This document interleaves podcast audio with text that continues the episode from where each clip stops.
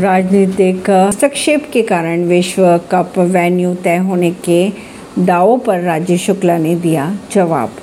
BCCI उपाध्यक्ष राजीव शुक्ला ने पंजाब के खेल मंत्री गुरमीत सिंह मीत हेयर के उस दावे का जवाब दिया है जिसमें उन्होंने कहा था कि मोहाली को राजनीतिक हस्तक्षेप के कारण वनडे विश्व कप 2023 के मैचों की मेज़बानी नहीं मिल सकती।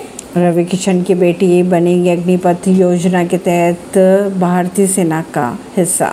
महाराष्ट्र सरकार ने मुंबई के वर्सोवा बांद्रा सी लिंक का नाम बदलकर वीर सावरकर सेतु कर दिया है। खबरों की अगर माने तो पिछले महीने मुख्यमंत्री एकनाथ शिंदे ने वीर सावरकर की जयंती पर सी लिंक का नाम बदले जाने की घोषणा भी की थी।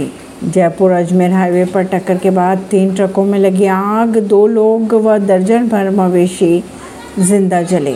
राजस्थान के जयपुर अजमेर हाईवे की बात की जाए अगर तो यहाँ एक तेज़ रफ्तार ट्रक ने बुधवार सुबह सड़क किनारे खड़े 2 ट्रकों को टक्कर मार दी।